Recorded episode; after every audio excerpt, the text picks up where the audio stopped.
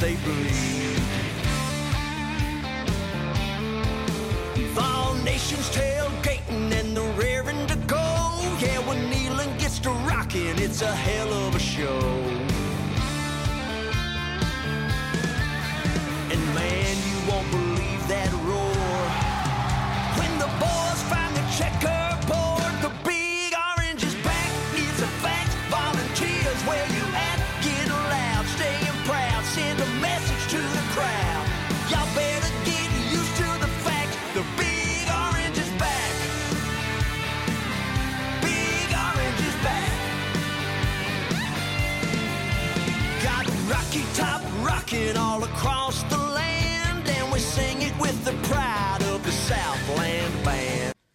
What's up, y'all? Episode 10 is here, boys. Double digits.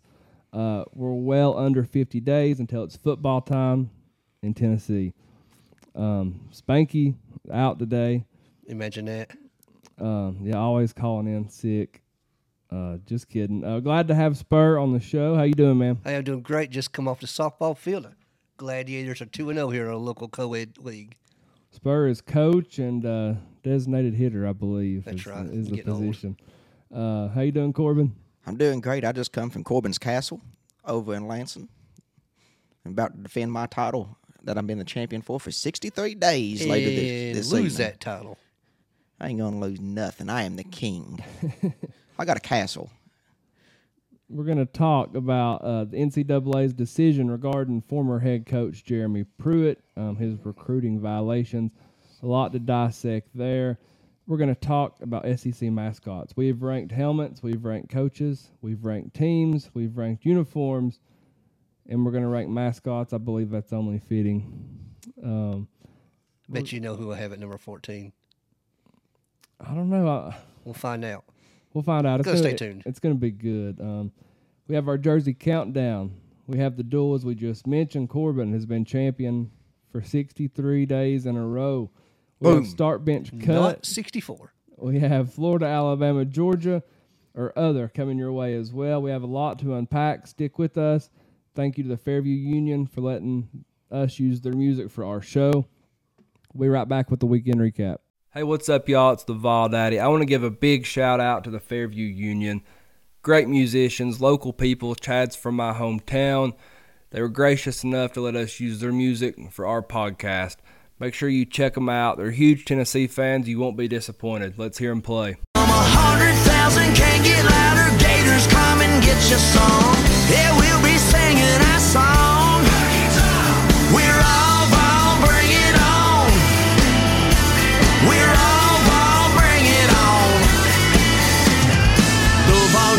Getting crazy on the Tennessee. We're tailgating, just waiting for that power tee. We're all ball, bring it on down to Neyland Stadium. A hundred thousand. And we're back. Uh, next, we've got our recap slash Tennessee news slash game maxims, which will air during the season. Um, let's start with former Tennessee pitcher Chase Burns. He announced he has transferred to Wake Forest. And, you know, he had a hell of a run at Rocky Top. He's went to the Demon Deacons at Wake Forest. And ah, we wish him luck. It's clear that he wants to be a starter. And I don't think he was going to start here. So at least he's not in the SEC. I wish him the best too. I mean, we kind of knew this was kind of coming. This isn't a big shocker to me. He had a fantastic season this year and last year both. He's I wish him the best. He's a good player. He's going to go MLB. I ain't got no hard feelings against him. Let's face it, it's the nature of the beast with the transfer portal and NIL and everything else going on in the NCAA. So, going to gain some and lose some, and and wish him the best in his future. Definitely, it's definitely the new We, age. we Yeah. future endeavored him. Yeah, it sucks, but like Corbin said, we knew it was going to happen. Um, I don't know. I, I keep kind of wondering what happened, you know, with, with him too. I mean, you can't tell me he wasn't happy here by, by watching him play in, in Omaha, you know, but um, I don't just got to rip the band aid off and, and trust Tony Vitello. And and maybe that's just it. Maybe Tony Vitello was just too honest with him. Tony V's probably told him, "Hey, listen, you're going to be in the bullpen, and that's not where he wants to be." And Tony V said, "If you want to start, you might want to find you a place where you can start." And you know, Wake Forest is certainly right there at the very top of the college baseball world. So he'll have a chance to make a World Series next year as well. Sink or swim. Yep, it's better than uh, going to a going to one of our rivals. That's for sure. It'd be fun to play him in Oklahoma next season, though. Yeah. um, next news: Tennessee basketball loses another one to the portal. Forward Chris Ledlum um, has entered the transfer portal once again. He came from Harvard not long ago. He averaged 18.8 points per game, 8.5 rebounds per game at Harvard last season. What are your thoughts on this? I'm kind of shocked, honestly. Uh, I wasn't expecting him to transfer out on us. And uh, I'm kind of disappointed too because Harvard does produce some good basketball players. I mean, the Ivy League, a lot of people look at the Ivy League and think they're a small conference, and they are, and they don't like compete for championships, nothing, but they always produce good players. And when they have a team like Harvard or Princeton every now and then that gets hot, that team is really dang good. And you know, we're going to be a deep team next year. Rick Barnes has a, stacked roster already. It does open up a, a scholarship for Triple J, so maybe he can slide in and actually be on scholarship. So while we've never seen this dude play basketball at Tennessee, uh, you know, who, who knows what kind of playing time he would have gotten. I agree. Um, haven't looked real, you know, real deep into this, but I don't have too much opinion. Like you said, but Josiah coming back, um, he might have just realized kind of what role that he was going to have, you know, with the team. Um, What year uh, was he though? Freshman, sophomore, senior, junior? Not sure on that. I, I mean, I remember seeing it, but uh, I don't have it here in the notes. I would say probably a big culture change coming from from Harvard to, and that to big party school at Harvard down to, uh, you know, the, the academic standards at Tennessee. Yeah, I mean, like like Corbin said, Harvard. You know, them them schools are good. but surprised he was able to get in basketball's Tennessee, you know? yeah, SEC basketball is a little bit different. Um, all right, let's spark things up with some positive news. Um, this has already been our most negative show probably so far, and we've not even got into uh, the NCAA stuff yet. But uh, it's been a long time since there's been negative news around Tennessee, so we can't we can't complain too much. I don't guess.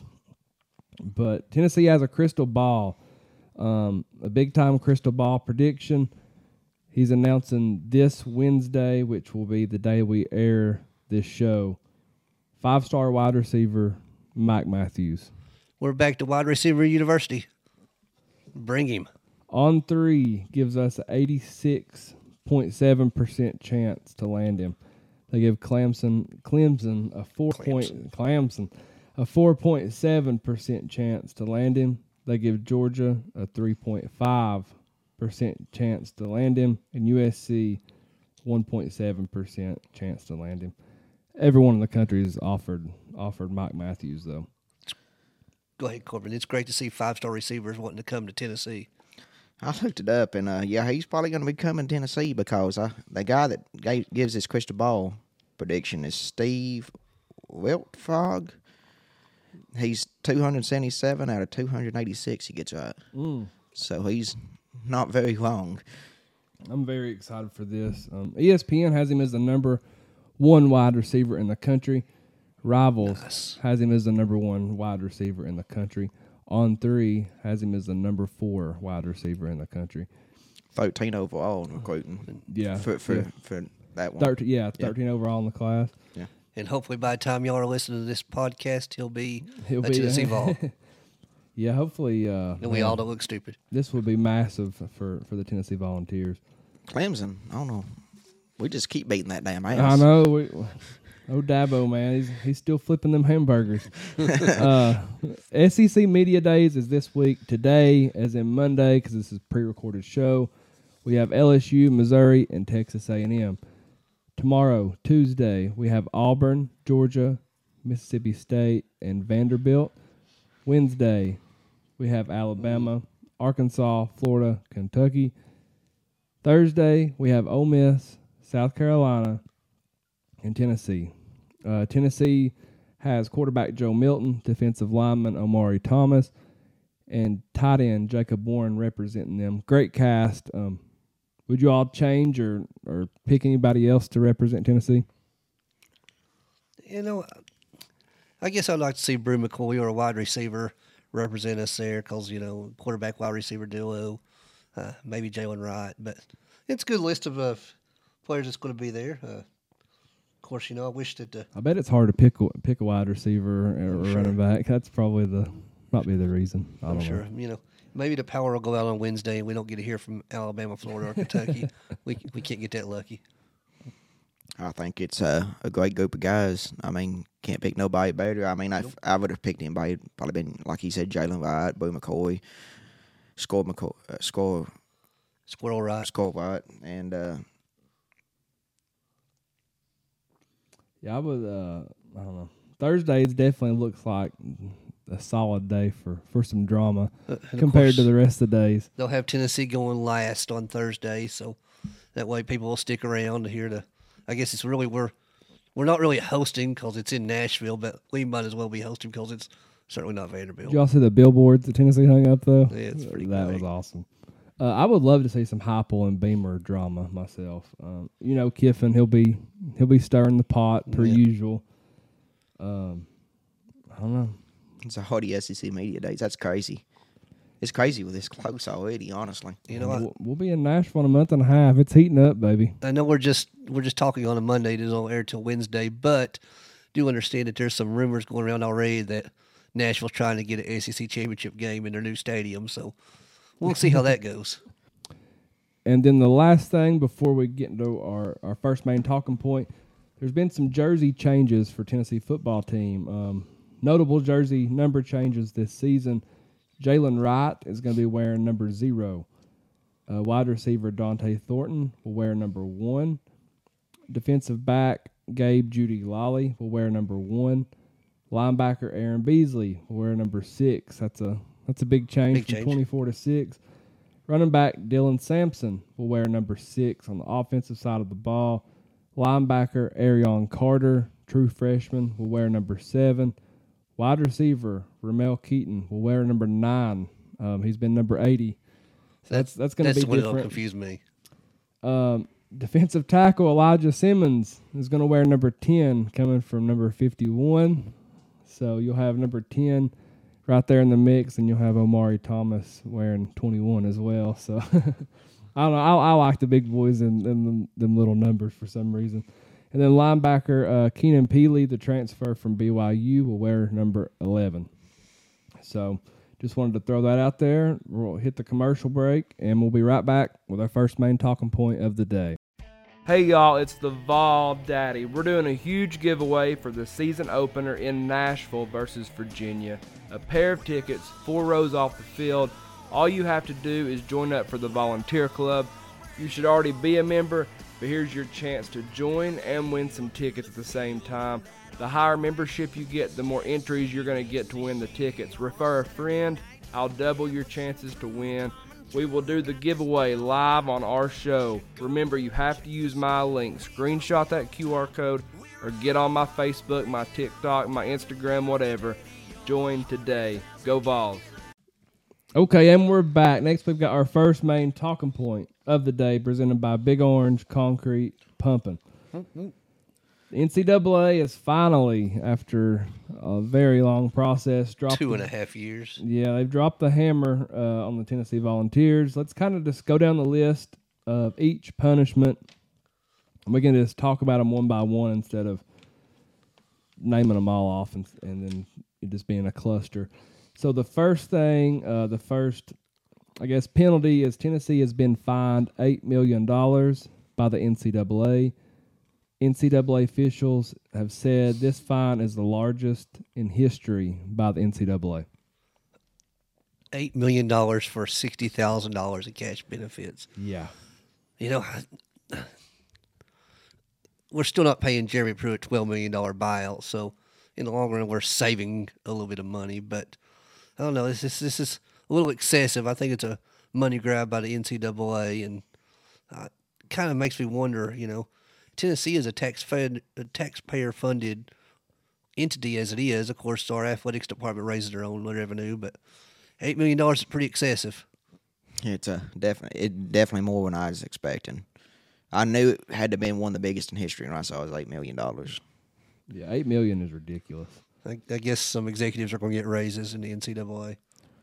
I can't I can't stand the NCAA anymore. I mean, it, it's been bad for a long time, but it just they're so out of touch with with reality. Um, I mean, what, what does it what does it prove to to find a university, a school trying to survive eight million dollars? You know, if they was let's just say let's just say that this was Tennessee Tech in this same situation. right. They find a Tennessee Tech eight million dollars, their athletics department shuts down. The whole athletic Yeah. department shuts Yeah, down. yeah. So they find Tennessee eight million dollars because they knew Tennessee could afford it. They, yeah. That's the bottom line. Well, that's what they put out, wasn't? They they put what they knew the university could afford. So in other words, had it been another school, this would not have been the same kind of fine. I guess the I guess the only good news here is like like Spur mentioned that Tennessee, you know, they do have Jeremy Pruitt's money still, kind of. So um, the buyout money or whatever. I don't know how much that is exactly yet, but hopefully that uh, that covers most of the cost. About four million probably. What we what we what we got out on. Hey, when the Tennessee makes the playoffs this year, we'll we'll we'll gain that money back. Oh yeah. Did you see that? How many beers we sold during the Ole Miss game a couple years ago, I and, did, and the yeah. profit the profit we had. Yeah, they were all on the field. Yeah. what was that number? It was like eight hundred thousand or something. I Wasn't thought. it? Well, it was Just like in beer sales. It was crazy. it was like- so fun. Oh, it was close to I think six hundred thousand dollars in Yeah, it was. revenue in beer sales, and it's like something crazy like. I, I don't I forget it's like 80, 90,000 beers. No, no, no. The beers was ungodly. Yeah. Yeah, it was like two hundred thousand beers or something like that. Um, so, yeah, I mean, we'll, we'll be all right. It just, I don't know, it, it's ridiculous. But anyway, nothing you can do about it. Number penalty number two, um, there was over 200 NCAA violations. 18 of those were classified as level one violations, which are the most serious violations within the NCAA. Um, the NCAA called Tennessee's infractions one of the most serious instances of infractions in the history of the NCAA ex Tennessee head coach Jeremy Pruitt offered uh, would be players around sixty thousand dollars in gifts. It'd all be legal today.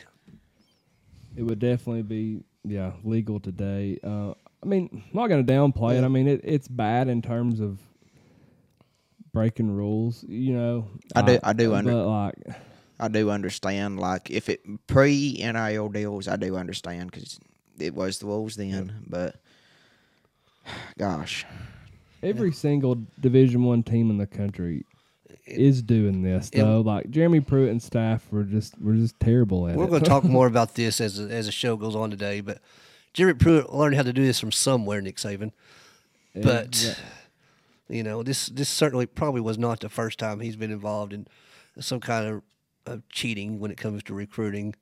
Yeah, I mean we're talking sixty thousand dollars. Um, you've got Saban who owns like what four Mercedes Benz dealerships, Mm-hmm. And the players are driving them cars. Um, and some of the you stuff, just got to be smart about what you're doing. well, and some of the stuff really wasn't that bad. What he's paying for, he's paying for like some players' family, a couple players' families, like houses because they was bankrupt or didn't have a place to live. or some hotel stays on official visits. You know, I don't I don't really have a problem with that ever.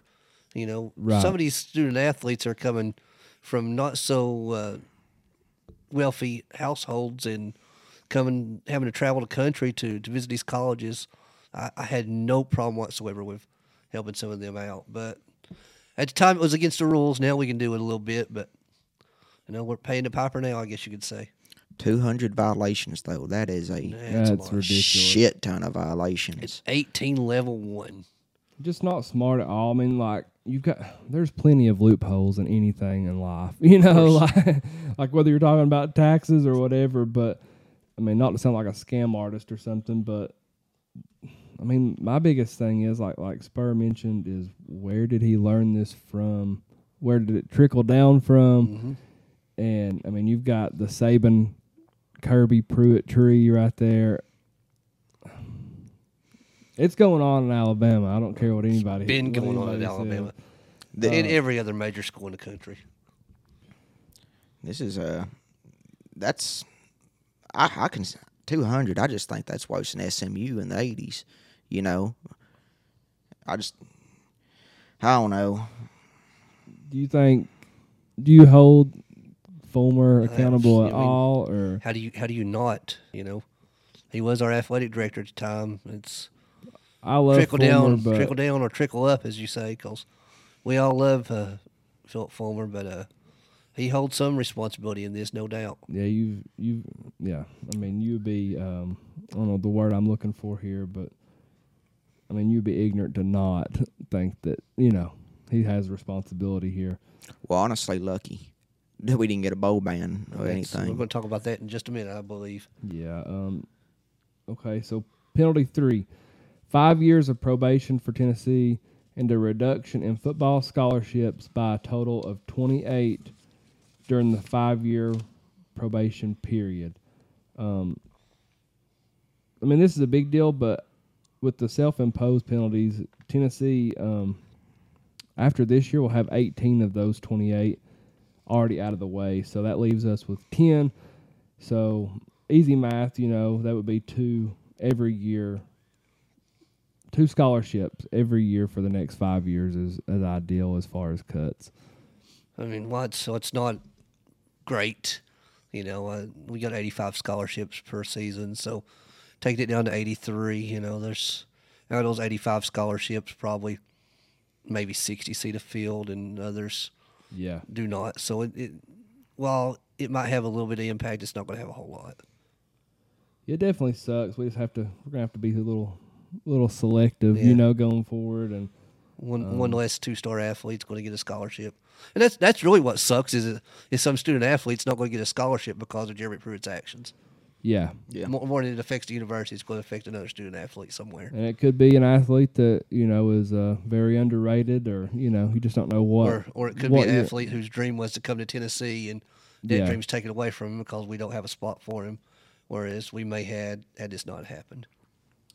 I guess uh, it is a good thing though that Tennessee was you know proactive and and did self impose 18 of those. So um, I mean that, that helps us a lot moving forward. Um, the the fourth penalty, um, more penalties that hurt recruiting. So 36 official visits over the five year period have been reduced. So simple math, that's seven ish per year. Um, Tennessee can't have official visits in connection with 10 regular season home games, and four of those must be against uh, regular season opponents. I'm hoping that is in, in the five year period as well. Um, it is. Okay, so that's not that's not as brutal. Um, and then a reduction in 40 weeks of unofficial visits within the five year period, with the same restriction of the home games as I just mentioned. What are your thoughts on this? Again, I think we've already done some of this, uh, so we may not see it personally, or we may not be, realize what's going on. But uh, uh, Coach Heupel and his staff are will adjust, and we'll be just fine. We're getting five star athletes and four star recruits wanting to come to Tennessee, so instead of us begging them for visits, now they're wanting to come to us. So I think it's just fine. I think it does suck a little bit just because it takes away from like coming to like a lit ass stadium and seeing the atmosphere and everything, seeing the crowd, seeing us play, and just being like this is where you want to be. Yeah, that, again- that's the thing that sucks worse. But again, it. we're not going to invite the, the two and the three star athlete on an official visit now. We'll we'll save those for the the, the more prominent four and five stars and upper three stars. So again, the the student athlete that wants to come to Tennessee may not get the opportunity to see Neyland Stadium. yeah, um, just kind of what we said. Our, just Josh Heupel and, and staff are going to have to just strategize more. Uh, you know, um, What if a recruit just bought a straight up ticket and just come and sat in the stands just to watch? And would that be okay? I would say that How's that? I would wo- say they might have a ticket long as- donated to as long them as or we don't, something. you you know- know. As long as we don't take them on a big tour of the stadium and introduce them to the cheerleaders, we might be all right. Wasn't it like was it last year or the year before last that they like hit us with a fine or something because we let them walk down the ball walk with us?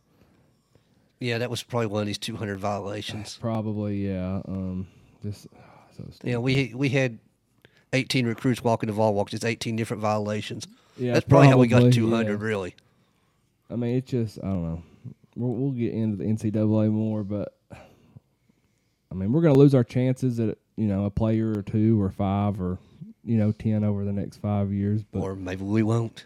um, yeah, nothing anyone can do about it. We just have to plan, be smart, selective, and uh, just just prepare. You know, for for recruiting. But th- they'll figure it out. Uh, the, the fifth thing is Tennessee has to vacate their 11 wins from 2019 and 2020 seasons under Jeremy Pruitt, which officially knocks Tennessee out of the top 10 winningest program uh, category. I cannot stand this. And you know I can't stand this. I don't care if you're the USC, Miami, Florida, LSU, who's about to have four of their seasons vacated, and now Tennessee, and any other team that comes in the future. If you won them games, whether I like, would hate you or I like you, you won them games. Championships, Heisman trophies, anything, you win them. If you win them, don't go back like USC with Reggie Bush in 2004 a couple years ago and take it all away. Don't come and take something away. I, listen, eight and five was uh, 2019, and three and seven was 2020. Yeah, not a good one in 2020, but that's three wins. And the eight and five year, like for somebody like me and Spo too, we traveled to Jacksonville, Florida. We, we went did. went to every game that year. We traveled to Jacksonville, Florida, to watch them play Indiana in a bowl game and win. So you take away that bowl win. So you telling me as a fan that I spent my hard-earned money all these years to take it away? Ah, I, I see it the same way Corbin does. You know, what's the point in taking away a win three years down the road, or five years down the road, or or even four months down the road? The game already happened. We won the damn games. Get over it. You know, or we lost the damn games. Get count- over it. Especially you know, when they don't even count them as a loss. Like, Right. It's, it, you know, it just uh, doesn't make a bit of sense to me why the NCAA wanted to take away victories. You know, it, it'd be one thing if we deflated footballs or or done some actual cheating on the field, uh, played with professional athletes. It's it's not what happened. You know, we we paid some kids some some money and they were college athletes. They were going to go play for Tennessee or play somewhere else. So the we games the games were so long ago. Why why is it man? It's just a number in a book at this point. It sucks for the players too, the ones that didn't get to go to the NFL. yeah. and they and their glory is I played for Tennessee during these years, and now they have to look back and be like, oh, well, they don't even count whenever I don't when I ever even played. Yeah, like Corbin said, this pisses me off. I think just about you know more than anything else. Um, Tennessee's been a top ten winning program for forever. Now Georgia passes us. It, it's garbage. Um, NCAA cracked down way too hard um, on on a school who's self imposed themselves so you know so harshly. It's just it's just stupid. Just mean- taking away wins. Why? I mean, we That's helped it. we helped them all we could. We turned in everything on ourselves. You know, admitted to everything. We didn't hide anything. Um, so wins over Chattanooga, um, as Corbin mentioned, Indiana, the TaxSlayer Bowl, Kentucky, Mississippi State, Missouri, USC Junior, Alabama, Birmingham, and Vanderbilt in 2019 are erased. Missouri, USC Junior, and Vanderbilt 2020 wins are erased. You know, a question I have about that is, how does that work for people who's placed wagers on these games? Uh, I, That is a good point. It can't it can't it can't affect you that down. I, I wouldn't think it would affect you. I'm sure there's some rules in place. Yeah, like if it's fine print. official, it's official. but now it's not official again. So It's- know. for me, it'll always be I'm going to check my FanDuel account. If I got 150 dollars missing, I don't know what happened. I'm going to call Jerry Pruitt myself and get some of that Chick Fil A money. yeah, Tennessee they'll, they'll they'll get back though. Josh Heupel will have him back in the top ten. Oh, yeah. um, but it just it just sucks. Um, I don't know.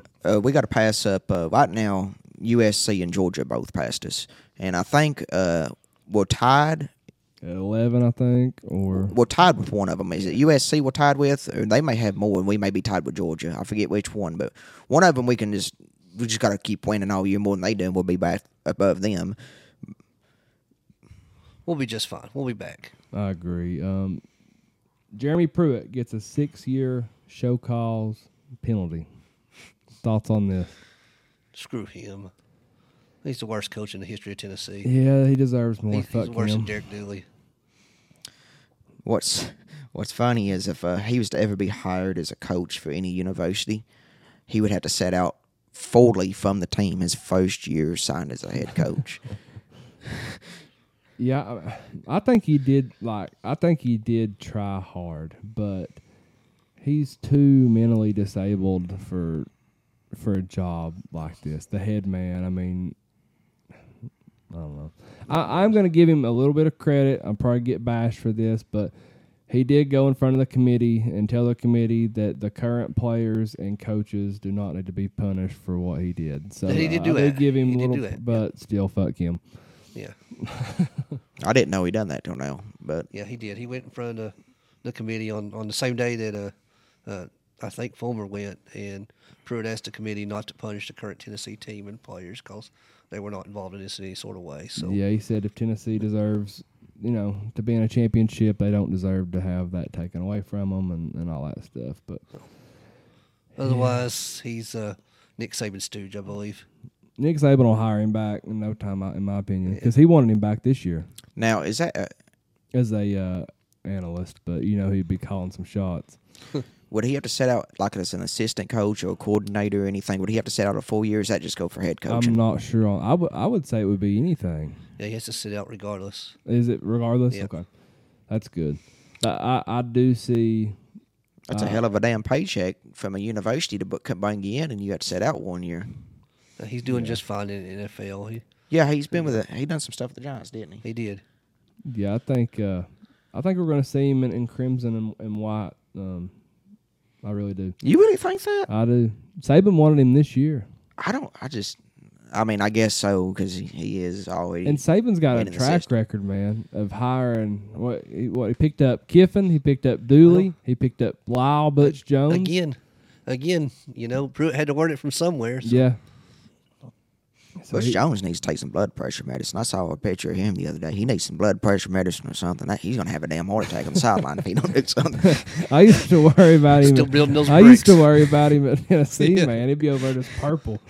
Uh, He's, No. do- he's doing good down there at them uh, Red Wolves of Arkansas State. I seen an article where he's on the hot seat this year, at Arkansas State. I thought he was dying when Jamal, Jamal, dadgummit. Jauan Jennings made that catch against Georgia. I, I thought he was having a heart attack. Kissing on his necklace. And Yeah.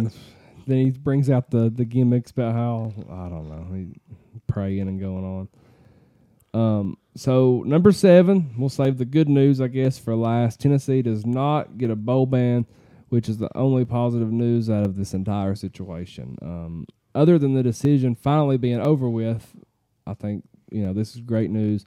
Tennessee can play in another Orange Bowl. They can play in the Sugar Bowl. They can play for a championship. And we're going to. That's what worried me the most. All the with this this whole time Mm. period, I was like, there'll be a way, and the NCAA would put us in a bowl ban. Maybe not. I would know it wouldn't be five years, but I was like, oh, they'll give us like a one or a two year bowl ban. I was kind of scared of that at first, especially as good as we've been here recently. They would really like to throw the hammer on us at the moment, and I'm surprised they didn't. And of course, that, that affects the players and the fans Mm-hmm. that have paid their hard earned money to, to support Tennessee. So, It's huge news. of, all, Um, of all the things, I'm glad we are not facing a bowl ban or any kind of postseason ban. Yeah, huge news. Obviously, for the sake of you know playing for a bowl game or a championship, but I think the biggest thing here is recruiting, because um, Coach Heupel even said it. Coaches have been kind of holding this over Tennessee's head. They can't no more. Um, you know, telling recruits that we're not going to be able to play in championships, bowl games, um, you know, national championships. Won't be able to go to the playoffs. You know, but so that so this is huge for for Josh Heupel and his staff because that door that no one really had a key to um, is wide open now, and I think Josh Heupel is going to be able to recruit better. I think he's going to be able to recruit even more high caliber now than what he's doing, which is crazy to to think about. May even see some of them recruits that have committed elsewhere flip. See what happens. It's great to be a Tennessee Vol. I'm just glad this this part's over. I, we we've been we've known this is coming for a couple years now, and we just been in a waiting period. We didn't know when they was gonna do it. And any Tennessee fan that knows anything about Tennessee football has been nervous about this Yeah. rolling for not just months but a couple of years because it's just been there and like, what what are they going to do to us? What are they going to do to us? You know. It's like, it's like whenever I always think everything's great, but in the back of my mind, we kept waiting on that Yeah. on that to happen. on on the way to Miami last year, are we going to get down there and we, be told we can't play in this game? You know, that went through my mind. Yeah, I mean, you you never, especially with the NCAA, you never know what them idiots are gonna just pull out of their their hat. You know, so that that's the great news is it's over with. Uh, we can play in a bowl bowl game or championship now, and just uh, dish out your eight million uh, and uh, and just and just walk the walk the line. We're, we're going to raise that money here on this podcast. So Yeah, anybody wants to pitch in a couple GoFundMe. of dollars, you know, uh, look up Luke Jackson and send us a couple of dollars. We'll, we'll pitch it on that eight million. Yeah, let's start a GoFundMe and just donate that shit straight to Danny White. Uh, let us know in the comments what you think uh, about that segment. We'll be right back after a word from our great sponsors. Thank you, Taylor Jones with Big Orange Concrete Pumping. Pumping. Big Orange Concrete Pumping. They can accommodate any residential or commercial concrete project that you may have in mind. They have one of the biggest line pumps in the state. They take a lot of pride in their work and they're waiting on your phone call today. Their number is 865 371 3367. Whether you're pumping noise and kneeling or pumping concrete, make sure you roll with the Big Orange. That's Big Orange Concrete Pumping, 865 371 3367. And we're back. Next, we've got Start Bench Cut presented by Maxed Out Gym in Oak Ridge. Um, y'all ready? We're ready. Let's do it. All right. Rank these baseball movies Field of Dreams, The Sandlot, or Angels in the Outfield. It's easy start for me. I start the Sandlot. Uh, I grew up probably watched the Sandlot fifty times. My my six year old son is now watching the Sandlot and loves it. Uh, I'm going to bench Angels in the Outfield. I thought it was a cute movie. Not my favorite baseball movie, but I, I enjoyed it. And I cut Field of Dreams a little bit before my time. I don't quite remember it as much as the other two, as historic as it is. I'm gonna start Field of Dreams just out of the fact of what MLB does every year now, making that baseball field and the uh, cornfield. It's very cool. It's probably and the intro they give every year is probably one of the coolest things in all of sports. Honestly, uh, bench the Sandlot. Like he said, I've watched it a hundred times. That's what we used to watch in school all the time whenever we had nothing to do. And I've never saw Angels in the Outfield. You need to check it out. You need to check it out. Last week y'all threw some stuff at me I ain't saw it then either. My favorite movie. Yeah, he's of all- not seen um, Semi Pro Oh wow! or Kicking and Screaming. Uh, his favorite movie is probably Air Bud. favorite movie's Jurassic Park, 1993 edition, Um, and Tremors. I've got I the same Tremors. order as Spur. I'm gonna start the Sandlot. Watched it a thousand times. You know, every time if it's on now, I watch it. Um, I'm gonna bench Angels in the outfield. The kid is coming out of me here too. Um, I, I used to. I mean, like you said, it's not like the best, but it's good. Um, and I love Field of Dreams, but I'm I'm I'm cutting it just because the the kid in me. I'm just glad you didn't have the list as the Bad News Bears, the Sandlot, in Major League Two, because I don't know what I would have picked. Well, I was, I was going through the list and I was I was thinking hard, but we'll come back around to some more baseball movies in the future, I'm sure. Um, this last weekend was National Ice Cream Day. Rank these ice cream flavors: vanilla, chocolate, strawberry. You got to start strawberry. Strawberry's freaking awesome. Oh wow! I love strawberry. Ain't nothing like it. I'm telling you right now. You got to bench chocolate. Chocolate's okay. It's mid. So Bench you're it. not a vanilla guy. Vanilla. Born. Born. You know what? Uh, This might be the only time I agree with Corbin, but I'm starting strawberry. Strawberry is great ice cream. Uh, I'm not the biggest chocolate fan, so I'm gonna I'm gonna bench vanilla and I cut chocolate. I'm not a chocolate fan at all, really. Mm, Some candy bars, but not not an ice cream. It depends on my mood so much uh, if I like chocolate or not. But um, I got to start vanilla just because vanilla. I can do vanilla anytime. Uh, and then I'm gonna bench chocolate. It's great, but I got to be in the mood for it. I'm gonna cut strawberry. Sorry, guys, but I will alright. say this: if it's homemade strawberry, it's next level. That's true. I had some just a couple weekends ago in Really, Cincinnati. it's Homemade strawberry ice cream. it's next level.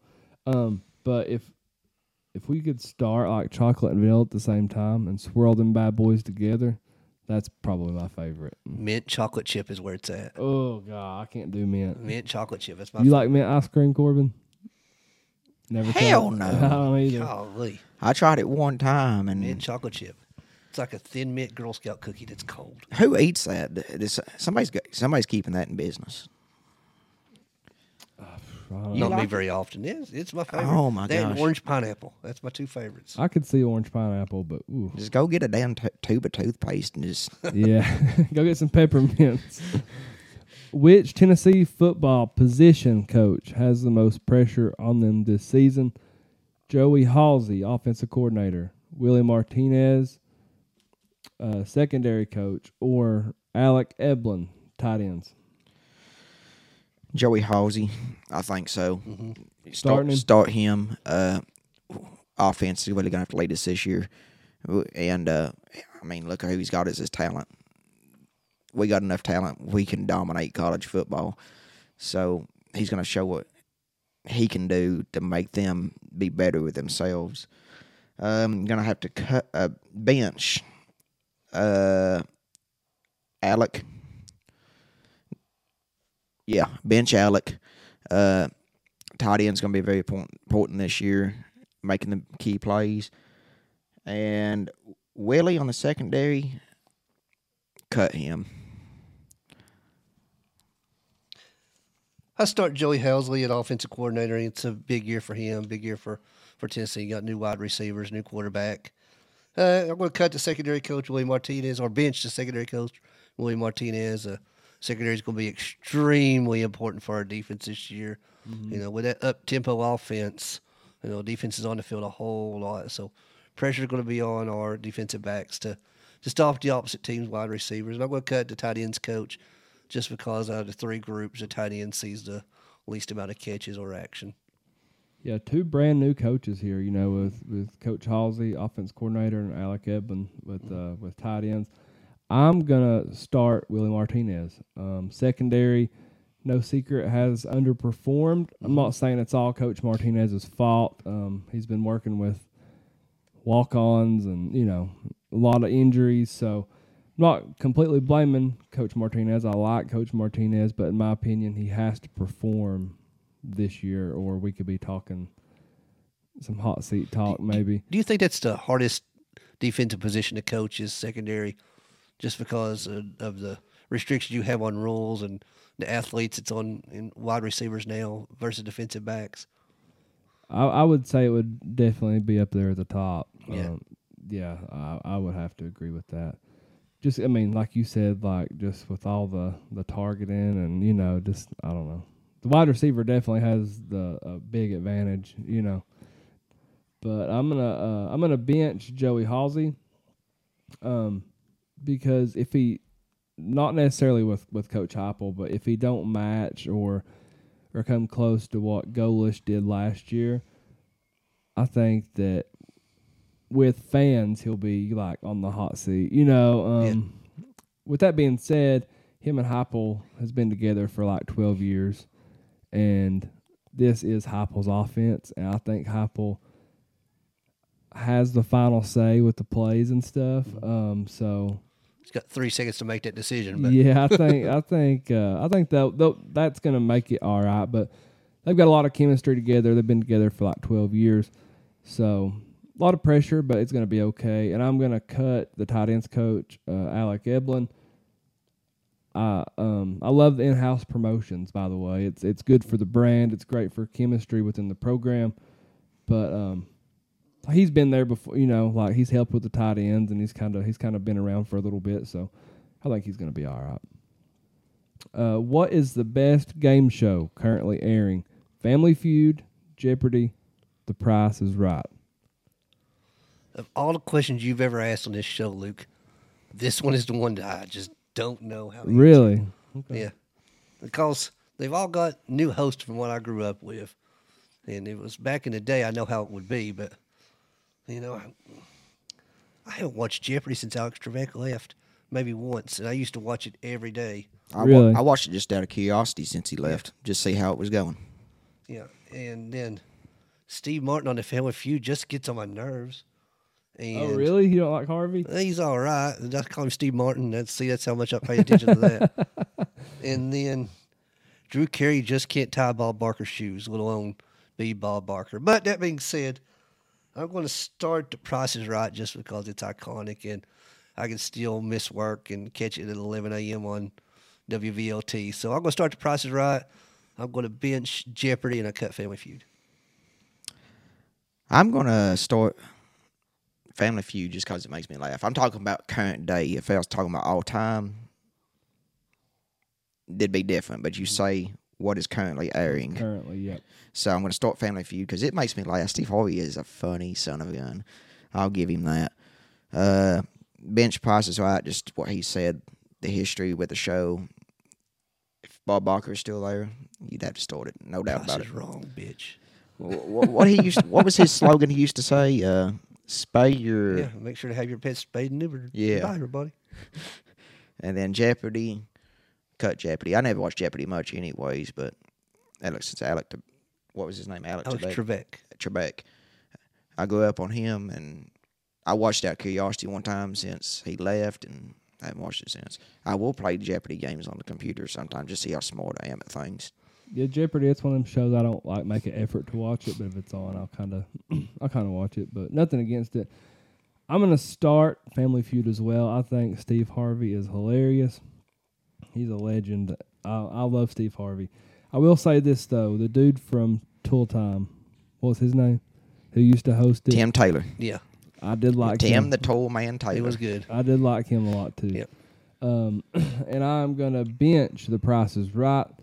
Used to watch it a lot. I don't want to watch it that much anymore, but it's still pretty good. I'm gonna have to cut Jeopardy. I Final- once I once asked Vanna White for Christmas from Santa Claus. Yeah. you know what he said when I asked Santa Claus for Vanna White? What? Ho ho ho. it's like don't talk about her like that. The the last question: If you were the coach, who are you starting? Who are you benching? And who you cutting? Jabari Small, Jalen Wright, Dylan Sampson. This was a tough one. Yeah, Very it is. tough. They're very tough. Very tough. Um, I'm going to start Jalen Wright.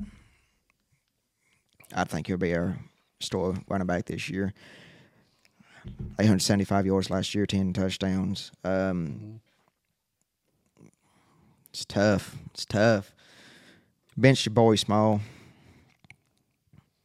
And uh, I'm going to cut Dylan Sampson. But I'll say this. Did you know Dylan Sampson ran tw- got clocked at 23 miles an hour running? He is extremely fast. Fast. It's a, good problem to have, but that's the right order. You you start Jalen Wright, you cut Jabari, or you bench Jabari Small and you cut Dylan Sampson for now. Uh, yeah, You can't go wrong with any of the three. So damn hard. Uh, as of now, be, beginning of the season, I'm gonna start the veteran. I'm gonna start Jabari Small.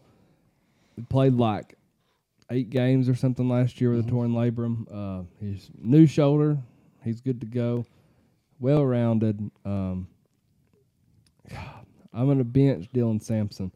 Hits the hole so hard, like you said, just so fast. He's elusive. I'm gonna cut Jalen Wright. No disrespect, love Jalen Wright. He's put on some size, man. Um, my only reason for cutting Jalen Wright is the fumbling problems last year. Eh, That's my only reason. Understandable. And I think Dylan Sampson's going to start as a kick returner, so we'll, we'll be fine regardless of which one of the three is in the game. So loaded, man. Oh, We're- it's awesome to have. Yeah, we're just. I mean, there's there's two to three more that could be right here in this category too with Cam Seldon. Um, all right, that was start bench cut, a segment presented by our friend Ryan Carson at Maxed Out Gym. We'll be right back with our second main talking point of the day. Maxed Out Gym is hands down the best gym in East Tennessee. Located in Oak Ridge, locally owned and operated by Ryan Carson. Listen, This gym is not your normal big chain gym.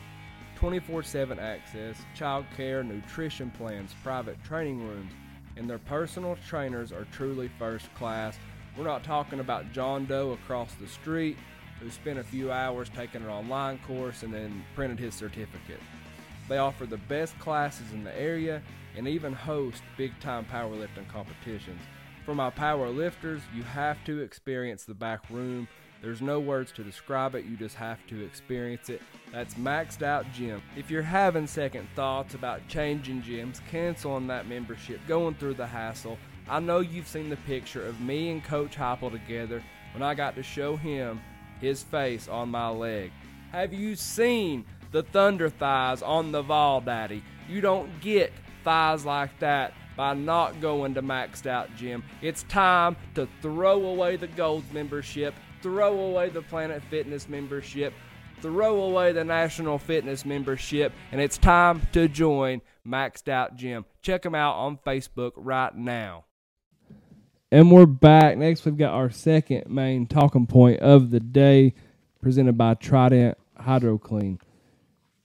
Like we said earlier, we've ranked many things this off season. Um, now it's time to rank mascots. I thought about doing this uh, college football wide, but we may run some of that next year since we've kind of stuck with the SEC this year.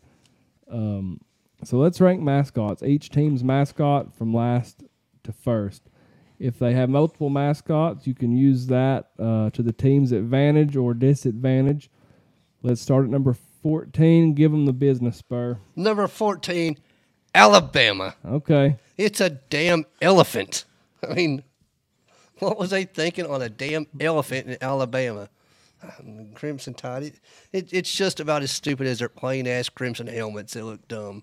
You know, the, the only good thing about the damn elephant is its name is Big Al, and that's the only thing that makes me laugh just a little bit. But it's a stupid elephant in Alabama. I got to go with Ole Miss. Ole Miss. I'm- I know everybody gonna think I hate Ole Miss, but it's a freaking land shark. If you saw the picture of it? Yeah, it's pretty ridiculous. it's pretty dang stupid. I don't know what the hell I'm looking at to begin with, and uh, it's just terrible bad. bad. I've got Ole Miss at 14 too. All right. Uh, distance yourself from being the rebels, uh, from your colonel because of political bullshit. Now you're land sharks. Um, you don't deserve to be called the rebels. Take your hotty toddy asses to the back of the line for the Vol Daddy. Uh, who you got at 13? Oh, good old Vanderbilt, Mr. Commodore. Okay. a Navy ranking official in Tennessee. it's, it's stupid. It makes a mockery of our military. At least the name's unique, but golly, Mr. C, the Commodore. I got Texas A&M. They don't even have a mascot. Yes, they do. I'll get to that in a few minutes. The dog? Oh, I'll get there. The dog's cute and all, but man, too bummy ass, bummy ass of a school to get a damn actual mascot. The hell, what's what's Aggie anyway? hell, I have no I've idea. got that. Yeah, I had, to, I had to Google, but I got it. Uh, Well- 13, I've got Missouri. Um, no creativity here. Everyone is a damn tiger or a cat of some sort. Um, so, yeah, just give me Missouri at 13. Yeah. All right, fair enough. Number 12. Oh, Miss Land Shark. it's a new age, a new day. You know, we can't use a Southern Heritage Rebel plantation owner, whatever we want to call him these days. So, so what do we come up with? A land shark. That's that's the best you can come up with. Uh, did he get a beer sponsor out of it or something? I don't know, but but uh, land shark. Mr. 12. Common, Mr. Commodore Vanderbilt, he's just plain and Jane to me. I mean, at least he's got like a pirate hat on to anchor that damn son bitch down. That's all I know about that damn mascot. 12, I'm going Texas A&M. Um, Aggies, come on now. Um, it, it stands for agriculture. Uh, I'm all for agriculture and farmers and all that good stuff, but this is just stupid. Um, For Yeah. the farmers. give me the non-existent 12th man from last year, the corny mid midnight yells, uh, the fighting Jimbos. Put the Aggies at number 12 for me. Who you have at number 11? Good old Kentucky scratching blue. It's not even good costumes. It looks like a middle school basketball cat. but hey, this is their year in football again, right? It's, it'll probably be their Yeah. year. I've got South Carolina at number 11. Okay. Old, old cocky. He sure has let his damn body go. I'll say that. You know, the way he boun he bounces around with that son bitch, it reminds me of the women over the Cotton Eye Joe sometimes. Hadn't Sunday been for the. Cotton Eye Joe. I'd been married a long time ago. Come on down the Cotton Eye Joe. Number eleven, I'm going the Kentucky Wildcats as well. Um, same type category as Tigers or Bulldogs or whatever. Too popular, not unique. Buy a new suit. Yeah, Good uh, Lord. take the blue kitty cat and, and put it at number eleven. Who do you have at number ten? The Mississippi State Bulldog Bully. It's it's just an ugly costume to begin with, and then they got the dog. It's just as ugly. But you know they used the the, the mascot to attract female students to attend Mississippi State. Really? That- that's why they come up with Bully the Bulldog. Yeah, no thanks. Yeah. Who do you have at number ten? I got Mississippi State too. You know, to be named Bully, you think he'd look more built, but he looks like just like the old average Joe out of the damn stands over there. Ain't no bully out of him. First time that we've all agreed. I've got Mississippi State at number Hey. 10 as well. Um, of all the dog breeds out there, you have to copy UG, UGA's. Uh, wow. I mean, they, they, they bring in an even uglier, um, s- you know, breed of the bulldog. so, yeah, give me give me Mississippi State at number 10. It almost looks like a bear to me in a way. A like it don't, bear? it don't even look like a bulldog. It looks No, like a it's- bear or yeah. something. For a very a very happy bulldog. Number 9. Who you got, Spur? the Texas A&M Aggies that's got a mascot named Reveille, which is a female dog. Female being the main point. It's a bitch. All there is about it. You know, while the dog is a collie and she's cute, she's far from intimidating. I've got uh, UGA, Georgia. Got an oversized head, but he looks he looks cool. I ain't gonna hate on him. Uh, at least he's built, got muscles, unlike old bully over there. I've got Georgia as well at number nine. Uh, Uga is not cool for me. Is The that the name of it? Uga? Ugga? Ugga. Ugga. I thought it was just UGA.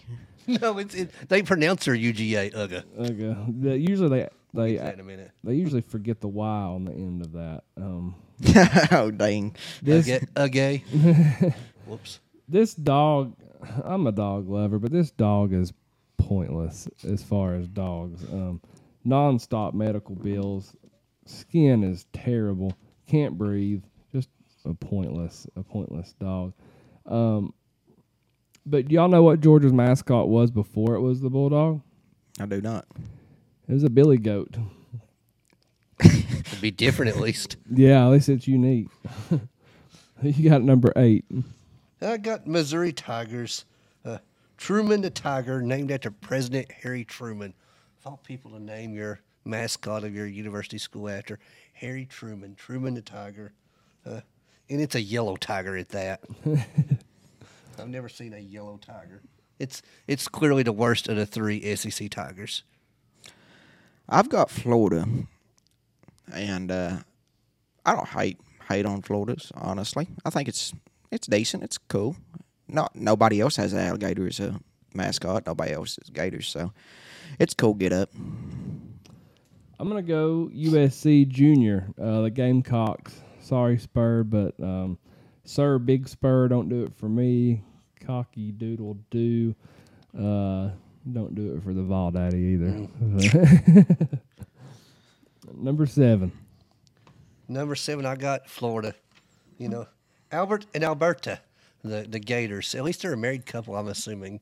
Uh, but you know, it's unique to Florida. The the Gators is unique to them. I just hate Florida with a passion, so screw them. It's hard, yeah.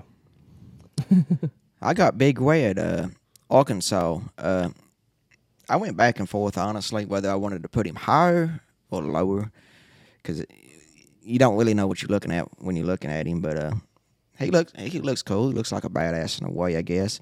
He definitely, definitely would beat the hell out of Bully. So Yeah.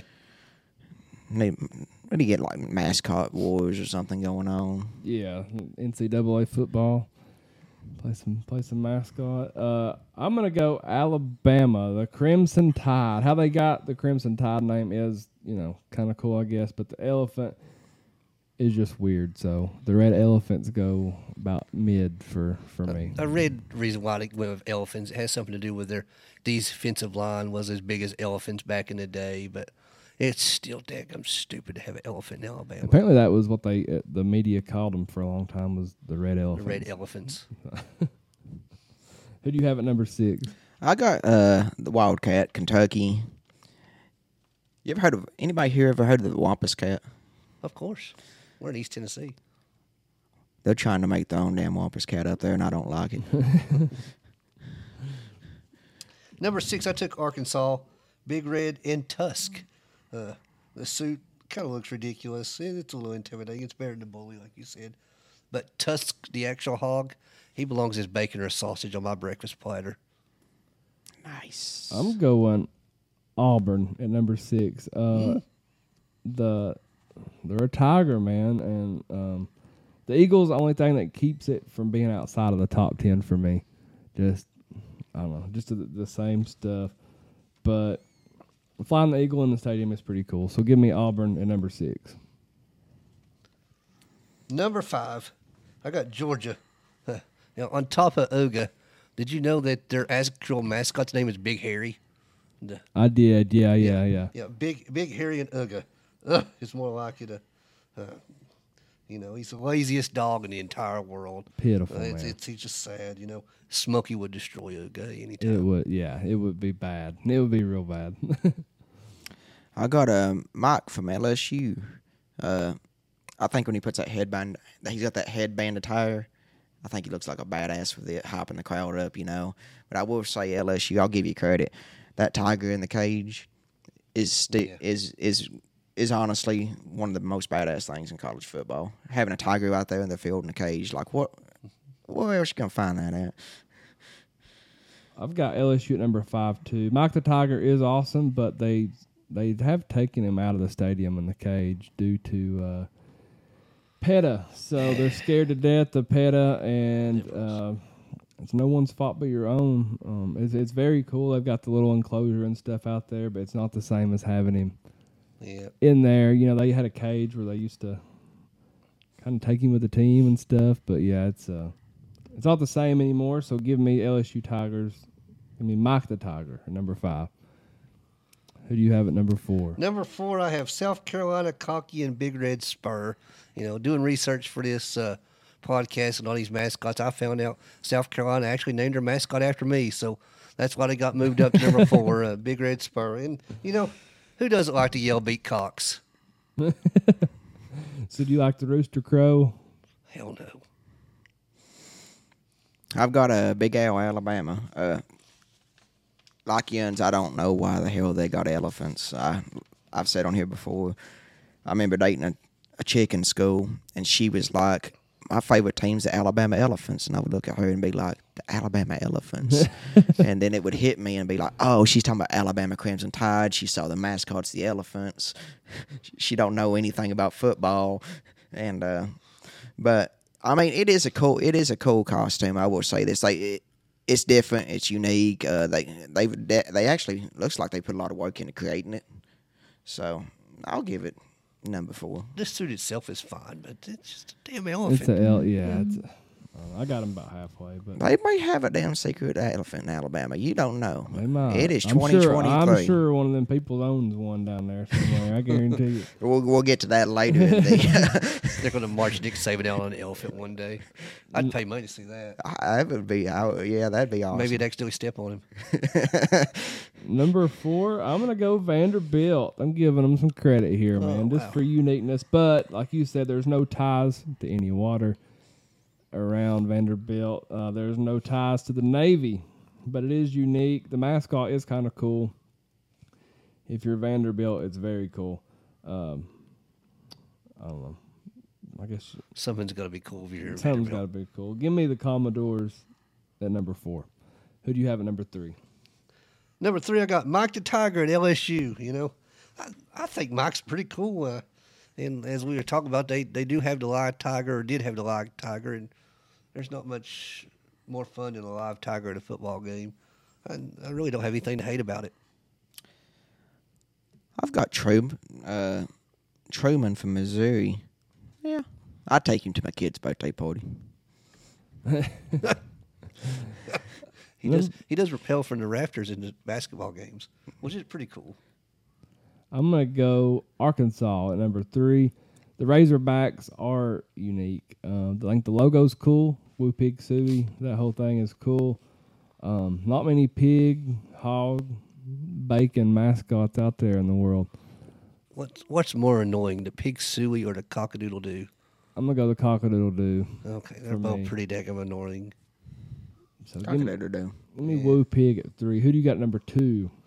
Number two, I got Auburn Tigers, and it's more for the War Eagle than the Tiger. You know, uh, there's just nothing more iconic really than seeing a, a eagle fly into the stadium during the national anthem, and that is the sole reason why I have Auburn at number two is seeing that eagle come in at the beginning of the game. I, I love it. I got Auburn number two too, and you made a great point that eagle coming in the game badass, Gets me going every time. perfect, and mascot costume, all of it, very well done. Very and he and he keeps and he keeps that crowd hyped too, and he's very fun to watch. I'm gonna go. I feel like I'm sinning here. Don't do it. I feel like Don't I'm do it. sinning, boys. Despite my hatred for them, I've got the alligators at number two. You Florida for a Gators. minute. Uh, He scared me You too. scared me. I thought I thought he was going a different route. despite my hate for Florida, the alligators are pretty badass creatures. Good mascot. Um, I can't discredit them for that. So I wanted to hate on that too. I, I looked at it and I wanted to hate on it, and I, I looked at it and I was like, I can't hate on this too the bad. alligators are You, badass. you know it's Florida the minute you see the alligator. You know. Yeah, So Yeah. So give me the Gators at two. Who's your number one? I wonder. hey, hey, we all got to say number one. You want to do it at the same time, guys? Let's go Tennessee. Tennessee. Baby. Absolutely, the Tennessee Volunteers and Smokey. Who wants to make the first point? I mean, he's the strongest man in college football. He he does all them damn push-ups. What a fit damn smoky dog. Yeah, we really fit these days with Josh Heupel. But the mascot, the nickname, has been with UT for more than 200 You years. Um, most of these schools have changed a time or three. So um, the story behind the volunteer nickname is legendary. Smokey and the Tennessee dance team are 12 time national champions. You know, They let us Smokey that, the too. mascot is a 12 time national champion mascot, you know. What a badass. And we hadn't even really talked about Davy Crockett yet. I mean, we volunteered to fight a damn war. Yep, you're welcome, Texas. Yep. Uh, yeah, War of 1812, citizens volunteering um, nonstop. Um, Hank Hill would just be all steaming at us right now on King of the Hill. call, call us a homer all you want, but not only is Smokey the best mascot in the SEC, Smokey is the best mascot in the country, and it's not Yeah. even close. Yeah, uh, you got Davy Crockett, badass. Um, Smokey, uh, a breed that's native to Tennessee, not a dog from England, Georgia, and uh, a dog that can do anything. We're talking Swiss Army knife of dogs, right. man. You want a you want a house dog, a lap dog, he's got you. Or if you want him to go track a fucking panther and tree it, he'll go tree that panther. Screw a panther. Get a damn wampus cat. they ain't, he, them, them blue ticks ain't scared. And of we're, we're just talking about daggum costumes. It's nothing to see a seven foot tall blue tick hound in Thompson-Boling Arena doing a backflip. So Yeah. the costume's versatile, and and Smokey himself, herself, or whoever's inside that costume, it's a dog, I guess. Uh, is very, very, It is very a dog. and I- it, it is a dog. I, and again, twelve time national champion. what a badass. All Da- right. Damn, he keeps us hyped in during the Oh, yeah, games. he's- when he when he comes in front of anytime we're sitting wherever we're sitting and we see Smokey, we know we're about to get hyped the fuck up. Agreed. Uh, that was our second main talking point of the day, presented by Jacob Haney with Trident Hydro Clean. We'll be right back. We've got the duel presented by Premier Excavation. Bring it on. Bring it on, baby. Don't need to put Trident Hydro Clean, your exterior home cleaning professionals, house, roof, driveway, concrete, gutters, and much more. Trident Hydro Clean, 865 363 8815. They've been in business for five years and they have a five star Google rating and a five star Facebook rating. Call Jacob today. Give your house, driveway, and or patio the care it deserves. 100% satisfaction guarantee. See the difference between a professional and amateur cleaning. That's 865 363 8815.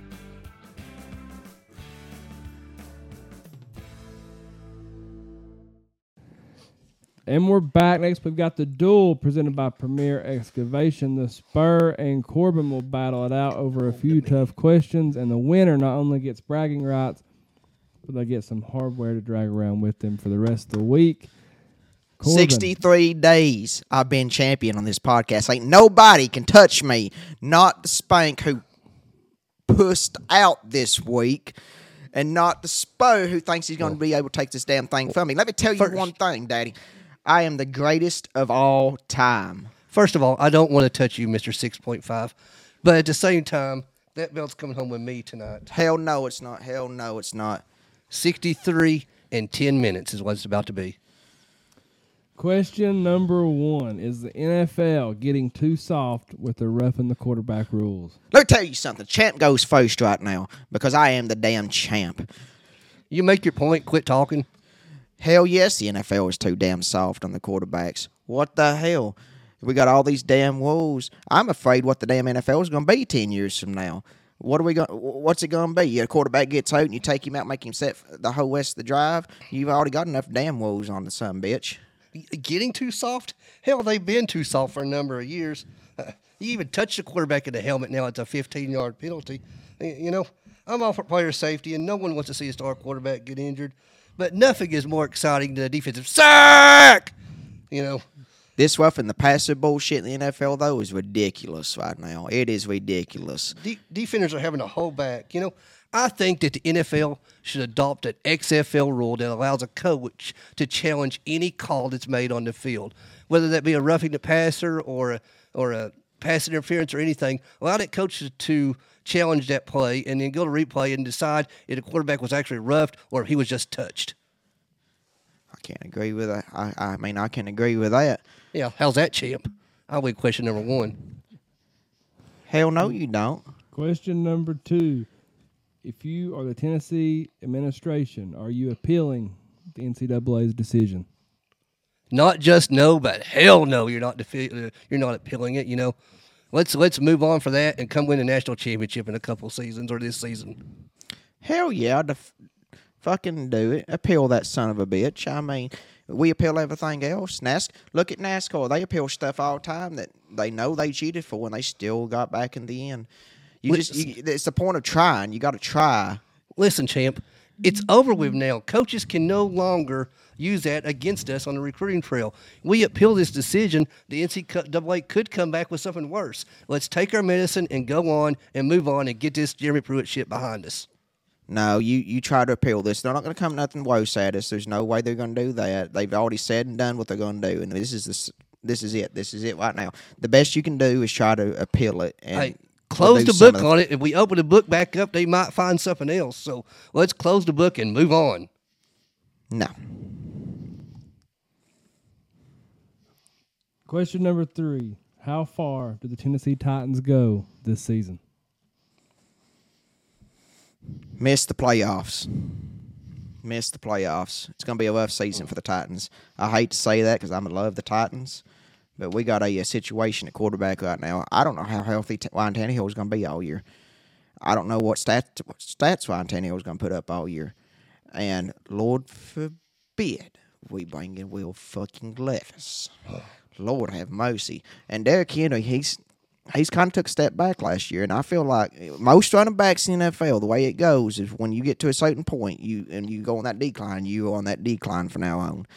And plus, we don't know what our offensive line's going to be, a defensive line's going to be. The Titans' offensive line last, last year was trash, and they're trying to rebuild a little bit of it, but they haven't done enough yet to show me they're going to do anything. Listen, champ, the- Tennessee Titans just this week signed DeAndre Hopkins to a two-year, twenty-four million dollar deal. It's a two-year deal. That's that's a big deal. It's not not this one-year contract they've been giving some of these uh, uh, veteran wide receivers the last few years. The addition of, of Hopkins makes them a division contender yet again. You know, they was one bad call away, one bad call away in a Josh Dobbs-led Tennessee Titans team for going to the playoffs last year and winning the division. You know, and they had absolutely no help at wide receiver whatsoever. Mike Vrabel is probably the best coach in the division, and he's a player's coach. He gets the best out of every player that plays for him, no matter what. They they've won the division uh, two of the last three years with more injuries than any team in the NFL.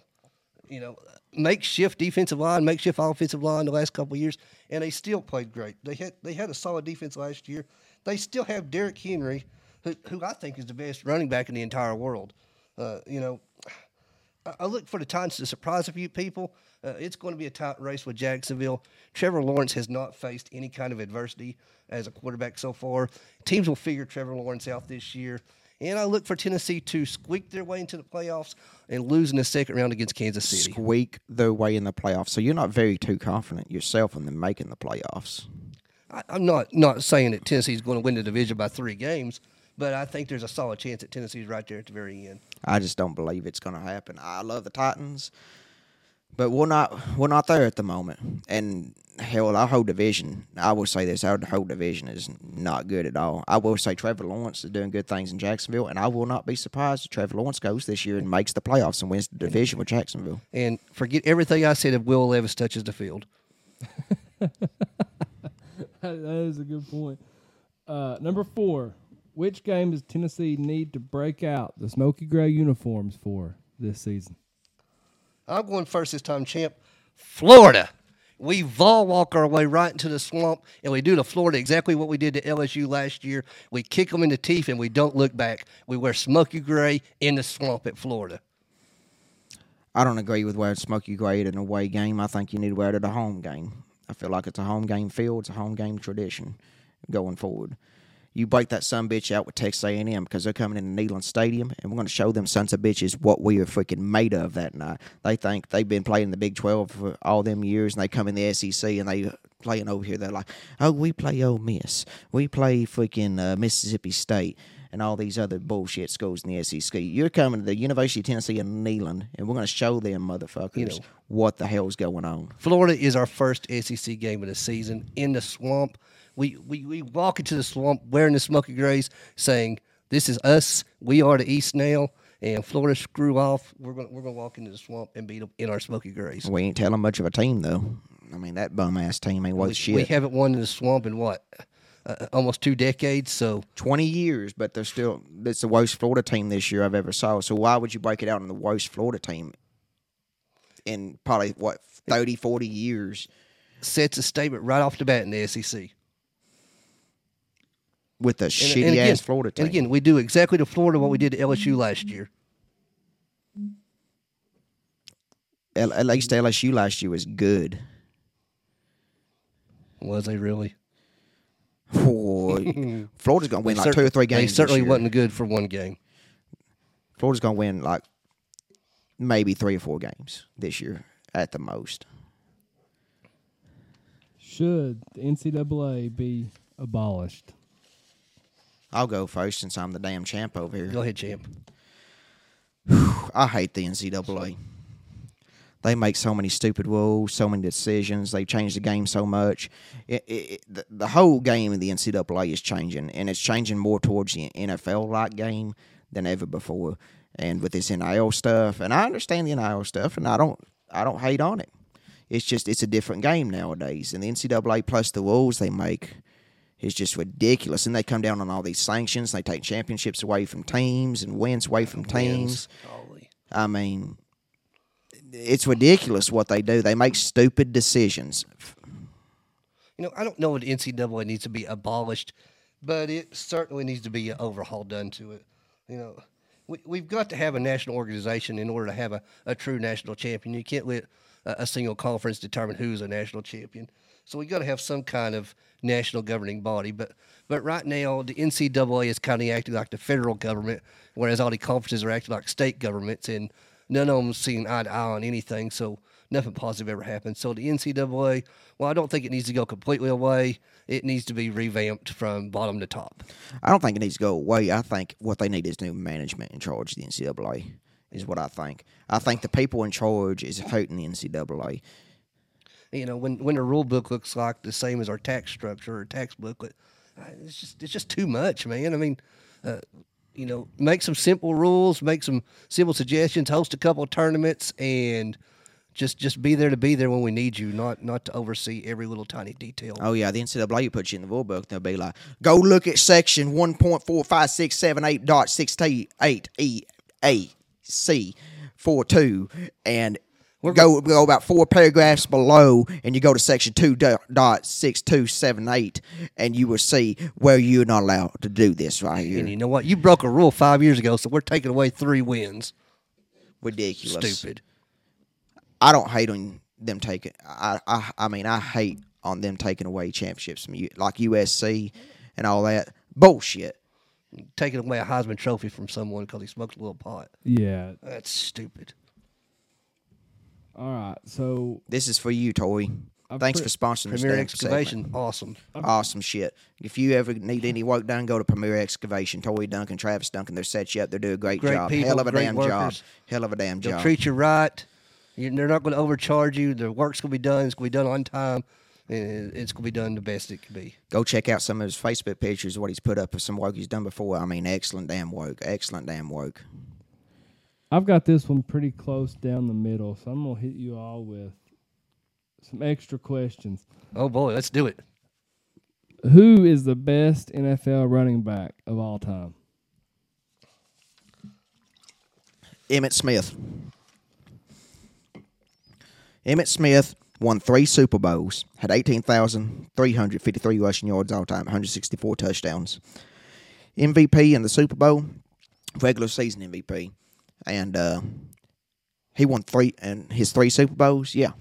The freaking Dallas Cowboys. What the hell have they done since then? Not a damn thing. You may never do it again. No. The, the greatest NFL running back of all time is the great Walter Payton. Uh, 16,726 yards.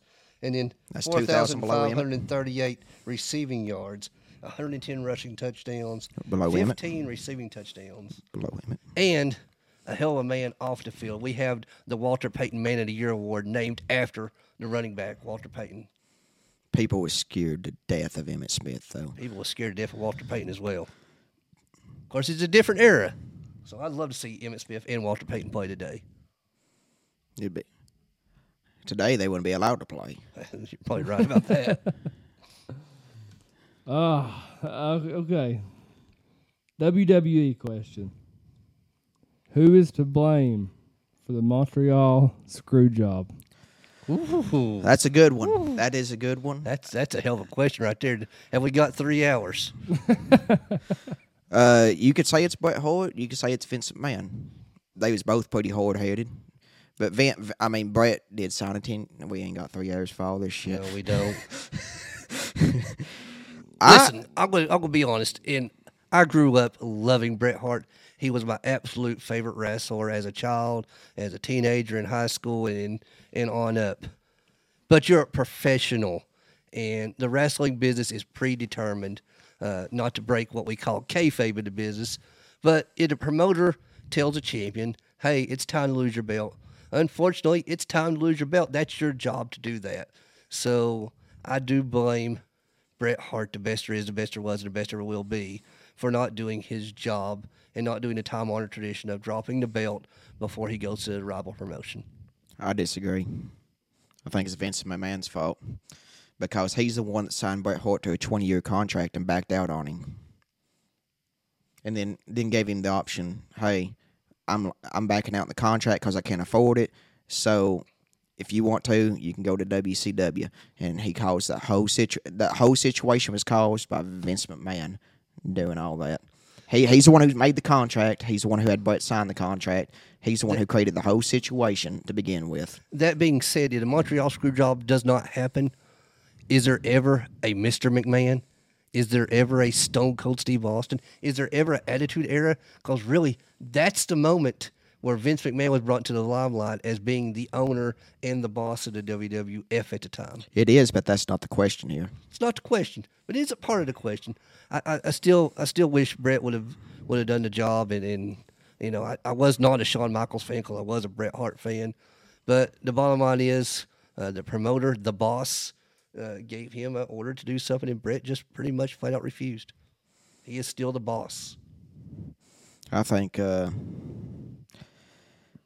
I think the Montreal screw job could have been done better, honestly. And for everybody out there, if you've never saw the Montreal screw job, look it up. Docu- there's a hundred documentaries on it. It was 26 years ago, and we still argue about it today. So It's, it uh, got the job done. it's- Bret, it's Bret Hart made more money off the Montreal screw job than, than anything else he done his whole career. I'll It- say it's it's very similar to Pete Rose in baseball not being in the Hall of Fame. I'll say- Pete Rose has made more money from not being in the Hall of Fame than he ever would have if he had been in the Hall of Fame. There's your duel question for some time. I'll say this: the closest thing we've ever had that wheel in something in pro wrestling was uh, 12 years ago. Yesterday, CM Punk, John Cena, Money in the Bank, 2011. Because Punk really was leaving the company. That was no shit. Yep. He was leaving over the site, and it was uh, similar bullshit with Bret Hart. That was Vince McMahon, like, and it was similar, like what 12, 13, 14 years before that. Really interesting to see where wrestling goes now that it's under the UFC wing. This one's tough, boys.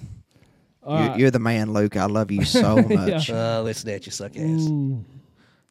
All right, is NFL getting too soft with the ref and the quarterback rules? Gave y'all both a tie. Same same answer. Um, if you are Tennessee administration, are you appealing the NCAA's decision?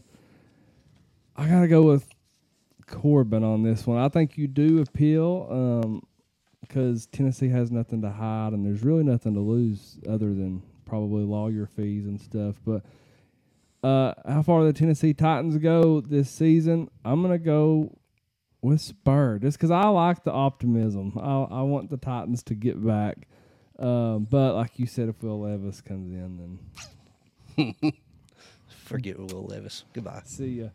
Um, what game does Tennessee need to break out the smoky gray uniforms for this season?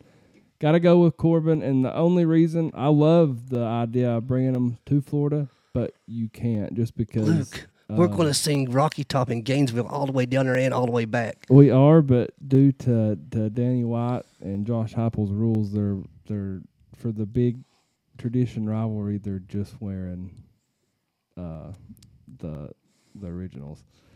So that's the only reason for that. But I do like the idea of bringing them to Florida.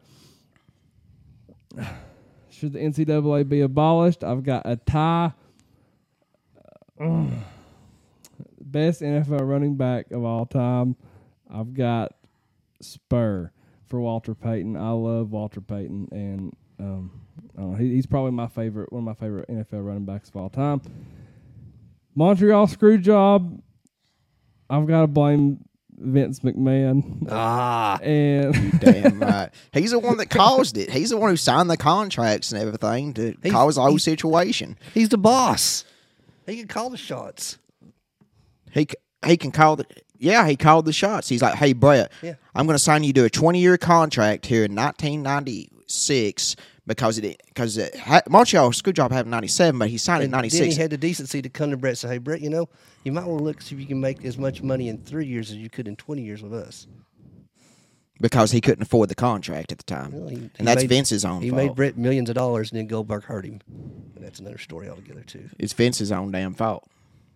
Because he's the one who come he he signed that twenty year contract, and it was supposed to come. It was going to go out in twenty sixteen, and then he backed up on his word and everything, and took all that away and said, "Hey, but yeah, I can't afford you no more because we're getting our ass kicked by WCW on national TV at the time, and I can't afford you. So if you would like, uh, instead of buying you out of a contract, really, I'll just uh, if you want to, just talk to WCW and see if, if you can get all the money there and let them take you because I can't afford you here. And as much as I loved Bret Hart, it was the best decision Vince McMahon ever made. What? It was. It was the best decision Vince McMahon made because uh, that's again that's what started the Attitude Era right there that night in Montreal. I can I can agree with that that statement. Yes, the that two there started off that night, but for Bret Bret at the time, nobody but Shawn Michaels could touch him in, in the in the ring or on the microphone in professional wrestling. Yeah. And it sucks for him that You he had to go through all that. and, And, and then listen he to a Bret Hart promo now. It's the same promo over and over and over and over and over. and then he went to WCW and Goldberg was told go out there and kick him in the head exactly as hard as you can and teach him a lesson because he's a cocky bastard or whatever. And Goldberg went out and kicked him in the damn head so hard, so hard he fractured his fractured his damn skull. Goldberg didn't play, boys. He didn't. He's fractured Bret Hart's skull, too and Bret green. never wrestled another match again. And to this day, Bret Hart has never accepted Goldberg's apology. Well, he has accepted, but then uh, he'll accept it today, and tomorrow he'll be like, "Screw that son of a bitch." You know, we- we'll never know the full story of the Montreal screw job. Uh, part of me thinks it might have been uh, uh, all storyline to begin with. Maybe they were all- all in on it, including Bret. Uh, you know, Bret made a lot of money at WCW, a lot of money. Uh, There wasn't no storyline involved. There was just there was too much at the time. I mean, WCW was know- kicking know- WWE's ass. You know who I who I feel worse for than anybody in the Montreal Screwjob? Earl Hebner, because he knows nothing about it until literally he's walking out the curtain and Vince grabs him and tells him what he has to do. Now you put him in, put yourself in his situation. Bret Hart's one of your best friends, and you're told as you're walking out the curtain, "Hey, you're about to fuck over your best friend." What, what, what do you do? You you either do this or you lose your job and your livelihood. And Earl needs the money, unlike Bret and Shawn at the time. Well, uh, Bruce Pritchard said it best. Bruce Pritchard said that he was Vince McMahon's right hand man Mm-hmm. For 30 years. Still to this day, is the right hand man, not to Vince no more, but Triple H, who's in actually in charge of creative in the company nowadays for real. No storyline, that's actually for real. Uh, Golly, we're going on. I told you we needed three hours for wrestling yeah, this, is, alone. this is But- a wrestling podcast right but now. but Bruce Pritchard said that uh, he was never told what was going on that night, and he said after the show because he's Vince's right hand man, and he he did, he said that was going in on out in the ring, everything going on outside, and he didn't know, and he asked Vince, "Why didn't you tell me this is going to happen?" And Vince told him, "The best thing ever is you didn't know, then you can't say you was involved." That's pretty accurate on that, I'd say. I think Shawn Michaels knew. Well, Shawn didn't know. He Yeah, he admitted Shawn knowing. knew, Yeah. He admitted knowing like 15, 20 years later. Oh, I'm so sorry, but Again, 26 years ago, we're still talking about it and still can't agree on it. Shawn probably don't remember it as much. It may be the greatest story in wrestling history, truth be told. That's not a story, it's real. That's what makes Yeah, that that was real. Just like a CM Punk back in 2011. Give me 2011. that That belt because I think I won tonight. You didn't win jack shit tonight. I am the champ, the only champ this podcast is ever gonna damn see. All right, nobody's ever gonna see another champion. I'm gonna hold this thing as long as I'm here. You see me in 20 years, I'll have a beard down here by then, probably. Hopefully, all I can go this is right now. But the champ is going the damn beard, and I'm the greatest of all damn time. And 18 national championships for Tennessee to go with it. Sounds good, doesn't it? It does. Yes, it sounds Luke will have 400 tattoos by then. Oh yeah, I'll, I'll gladly get some get some like teardrops. We need to do live tattoos on this show one day. All right. Well, that was uh. the Hey, you didn't announce the winner yet, dadgummit.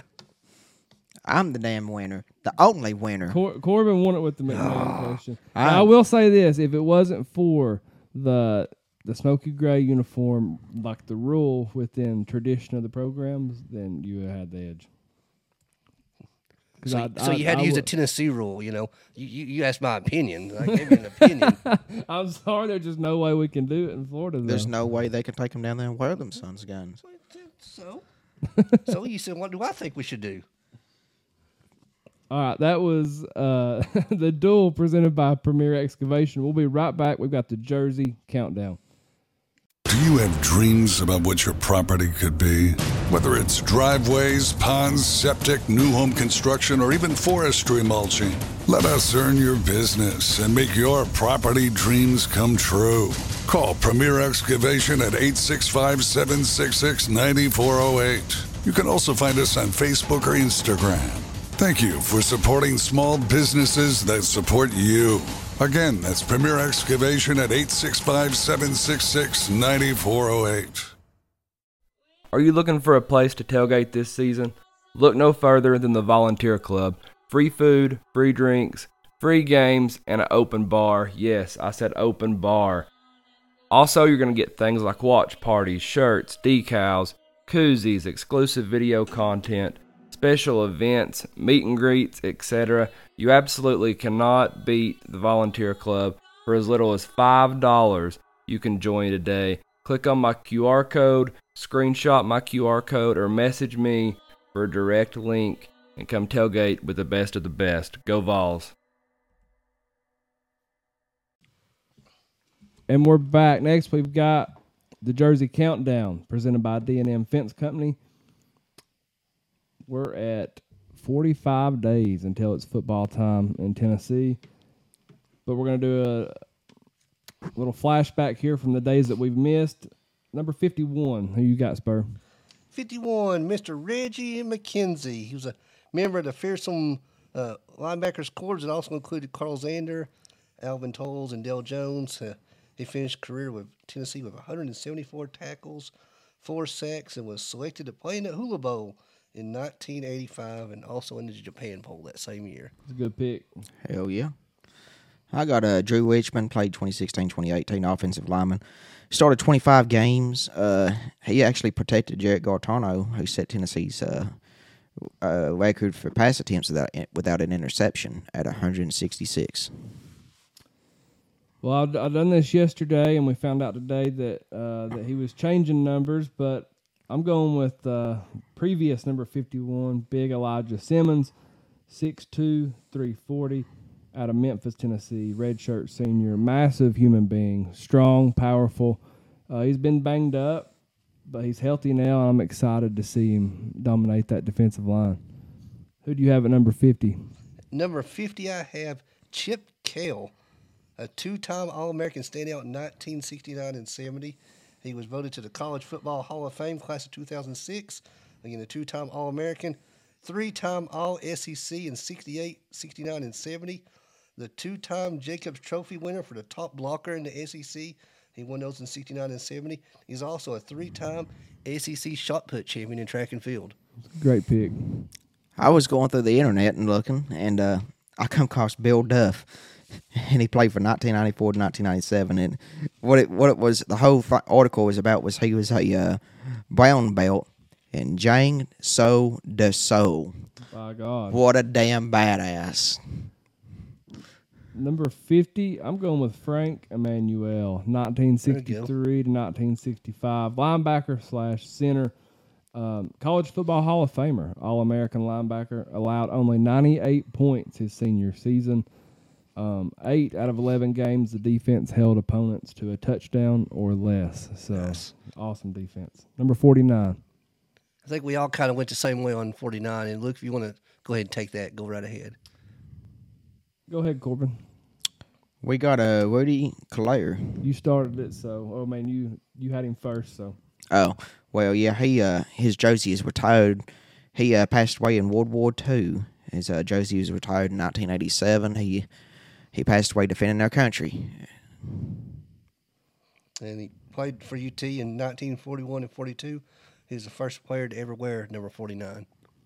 Yeah, I know we was gonna try to change it all up this week, but I've got Rudy as well. Born in 1923, died in 1945. Um, like Corbin said, defended uh, his country and ended up dying in World War II. His jersey was retired in 2006. Who do you have at 48? I got defensive uh, lineman Jaquan Barkley. He played six. Uh, That's a good one. he played six seasons for the Vols and improved each year. Uh, 50 games and 10 starts in his career. Uh, he was a prominent starter in his final season with 44 total tackles, uh, seven for loss, three and a half sacks, and five quarterback hurries. He graduated from Tennessee in 2020. I got a Rocky Good. He uh, was a running back for Tennessee. He went to Bearden High School. He was also the uh, Player of the Year in 1972. It's a good one. I'm going to go Beattie Feathers, uh, SEC MVP back in 1933. 25, 3, and 2 overall was his record. Two undefeated seasons at Tennessee, All American. He was the first NFL player to rush for more than 1,000 yards in a season. Uh, he averaged 9.9 yards per carry. College Football Hall of Famer. Number 47. I think we all went with punters on 47. I do believe, but I think you two have something different. than I do. I got I got Joel Doyle at 47. That's a good one. 2018 SEC Fall Academic Honor Roll, a freshman All American in 2018, and a Ray Guy Award finalist for 2018. Uh, averaged 41.4 yards on 21 punts, and he hit two 50 plus yards against Mississippi State in 2019, including a season long 57 yarder down inside the 10. Uh, he, he had 10 or 12 punts down inside the 10 yard line. So great punter. Uh, all along the lines of two that y'all are going to pick. That's a good pick, actually. That's a good pick. I got uh, Dustin Colquitt, uh, punter, of course. Uh, averaged 40.8 yards uh, punting for Tennessee. I had 10,216 yards punting for Tennessee. He was always SEC with the coaches, and he had a long NFL career, uh, 2005 to 2021. So he represented us well throughout all, all them years. Uh, 53,660 yards in the NFL punting. Uh, he had 483 punts inside the 20, and he had the longest punt of his career was 81 yards in the NFL. I remember seeing that, remembering him being at Tennessee. We actually got to meet his meet his dad uh, at the the live podcast that we had. Yeah. Pretty cool, Craig Colquitt. Yep. Number forty-seven. I'm going with another Colquitt. I'm going with Britton Colquitt, uh, 2005, 2008, fourth Colquitt punter in history uh, for Tennessee. First team All SEC, freshman All American, uh, averaged 42.569 uh, yards per punt, behind only his brother uh, Dustin Colquitt, and coming in third is Uncle Jimmy Colquitt. Um, solid NFL career, uh, Super Bowl champion. Number 46. 46, I took Raynoch Thompson. He dominated the defensive side of the ball during his time at Tennessee, and he earned All American honors his senior year. Uh, Thompson led the Vols on the 1998 National Championship team with 87 tackles and in 99. He also had seven tackles for loss and three interceptions. He was one of four finalists for the Butkus Award. He played in the Senior Bowl. Uh, Thompson started in every game he played at Tennessee, so 36 career starts. I had John Chavis. He uh, come on as a walk on for Tennessee, uh, nose tackle. He uh, after his Tennessee career was done, he went on to coach for several teams through college football. He eventually come back to Tennessee through a linebacker and defensive line coach, to where he ended up uh, becoming the defensive coordinator towards the end of the Phillip Fulmer era. What did you call him? What was his name? John Chavis. John Chavis. Chavis. Call yourself champ. I had to. The Chief, right? The chief. Uh, I got Raynoch Thompson as well. That's my fault. Spur, I did not send that to you. Uh, 1997, 1999 linebacker, as you mentioned, All American, SC champion, national champion. Um, you mentioned the rest. So let's go 45. Well, I hope we didn't pick the same again, but I got Will Bartholomew.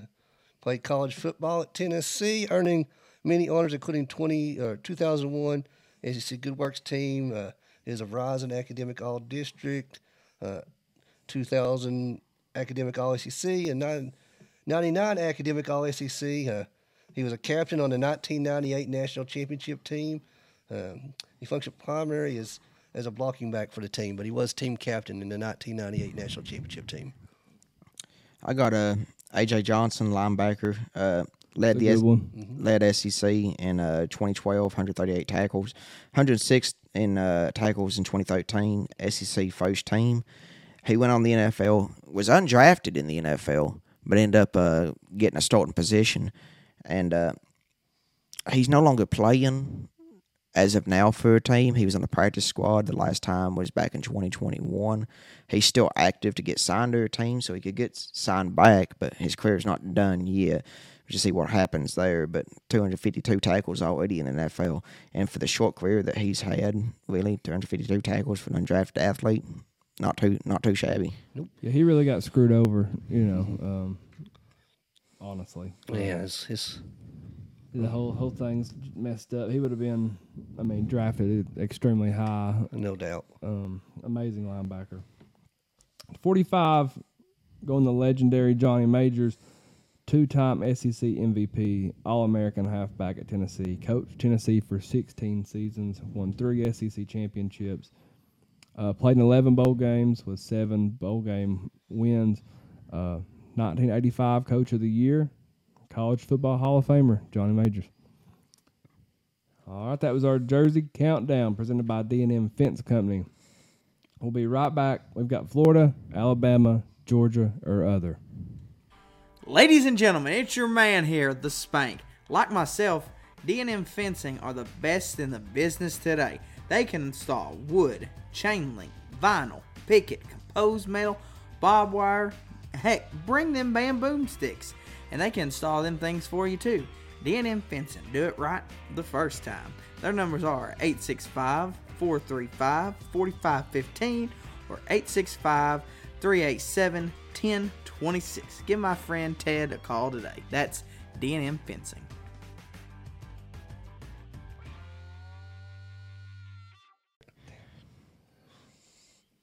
And we're back. Next, we've got Florida, Alabama, Georgia, or other, presented by C&D Tire in Oak Ridge.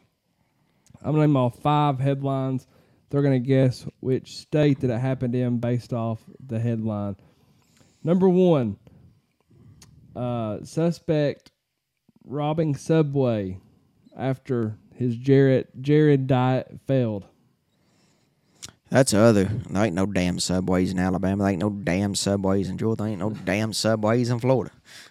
Subway's the biggest restaurant chain in the entire world, but I, I, I'm, I'm going to go with other as well. Screw Subway. Fucking Jimmy John's was that. I do Subway's- like Jimmy. Firehouse Let's, let's subs. guess a state. I'm going to say other. I'm going to say they're wanting to go on a diet. I'm going to say let's do something stupid and go Pennsylvania. Actually, New York. Alabama. Uh, Oh. Zachary Torrance, um, man accused of robbing four Subway sandwich shops, allegedly confessed he wanted to revenge. As a disgruntled customer, he was mad at the Jared diet. It didn't work for him. He wanted his money back. Uh, he was arrested Thursday night and charged with first degree robbery for a robbery previous uh, for a robbery the previous day in another subway, surveillance video shows a man later identified as Torrance taking money from the register and fleeing the store. Torrance was arrested after a citizen saw the robbery footage and recognized the suspect from shopping at the, the Walmart with with the subway in there. Um, in my Oh, the Walmart Subway, they got us on that. They got his if it had been a Walmart Subway, I had Alabama all the way. In my defense, I thought you were talking about like a subway in New York or some shit like that. like the one- the train underneath the damn ground. Man molests wife's Shih Tzu because she gave it more attention. Man molests. I'm trying to process that. his wife's Shih Tzu dog because she gave it more attention. That's Alabama. Please be Florida. Please be Florida. That's Alabama. You guess in Florida? Please be Florida. Yeah. It's probably like some backwoods shit up in Kentucky, though. I'll go. Let, hold up. I'll go other backwoods shit in Kentucky. An Alabama man is facing animal cruelty charges after police said he had sex with his wife's Shih Tzu. Jonathan Medley, 39, of Geneva, Alabama, was arrested Friday night, one day after his wife reported the alleged assault to authorities. Medley's wife originally sus- suspected her husband was cheating on her with another woman, so she hid a recording device in the house, hoping to get proof of, of his cheating. Uh, instead, she discovered Medley was molesting Buster, a two year old Shih Tzu that weighed less than 10 pounds. Um, even more sickening that the assault was explained to police. Medley gave for his behavior. He was mad at his wife because she paid more attention to the dog than him, so he had sex with the dog. Uh, Medley was charged with a misdemeanor count of animal cruelty. The bond was $535. Listen to this. Medley was only charged with a misdemeanor because there's no longer a bestiality law in Alabama. They're just used to that shit down there, man. I'm trying to process this whole story. it's a Fir- lot. First of all, it, it, Lord have mercy. at least it wasn't Reveille from Texas A&M. but, but it's a ten pound dog. He's certainly not Mister Six Point Five. no, it's uh, You're spared now, Kentucky. I, Oh my God! I figured that'd be some backwoods shit from Kentucky. That would just sound just like Kentucky. That- that- that- Please Damn it. Alabama. Yeah. What the hell are y'all doing down there? No bestiality No law? wonder why you have What an elephant as a hell? mascot. that's what they do down there, man. Damn. Man arrested after he turned his dash cam into cops to prove his innocence in a car accident, and it showed him robbing a store earlier in the day. What a dumbass. That's Atlanta, Georgia. That is Florida.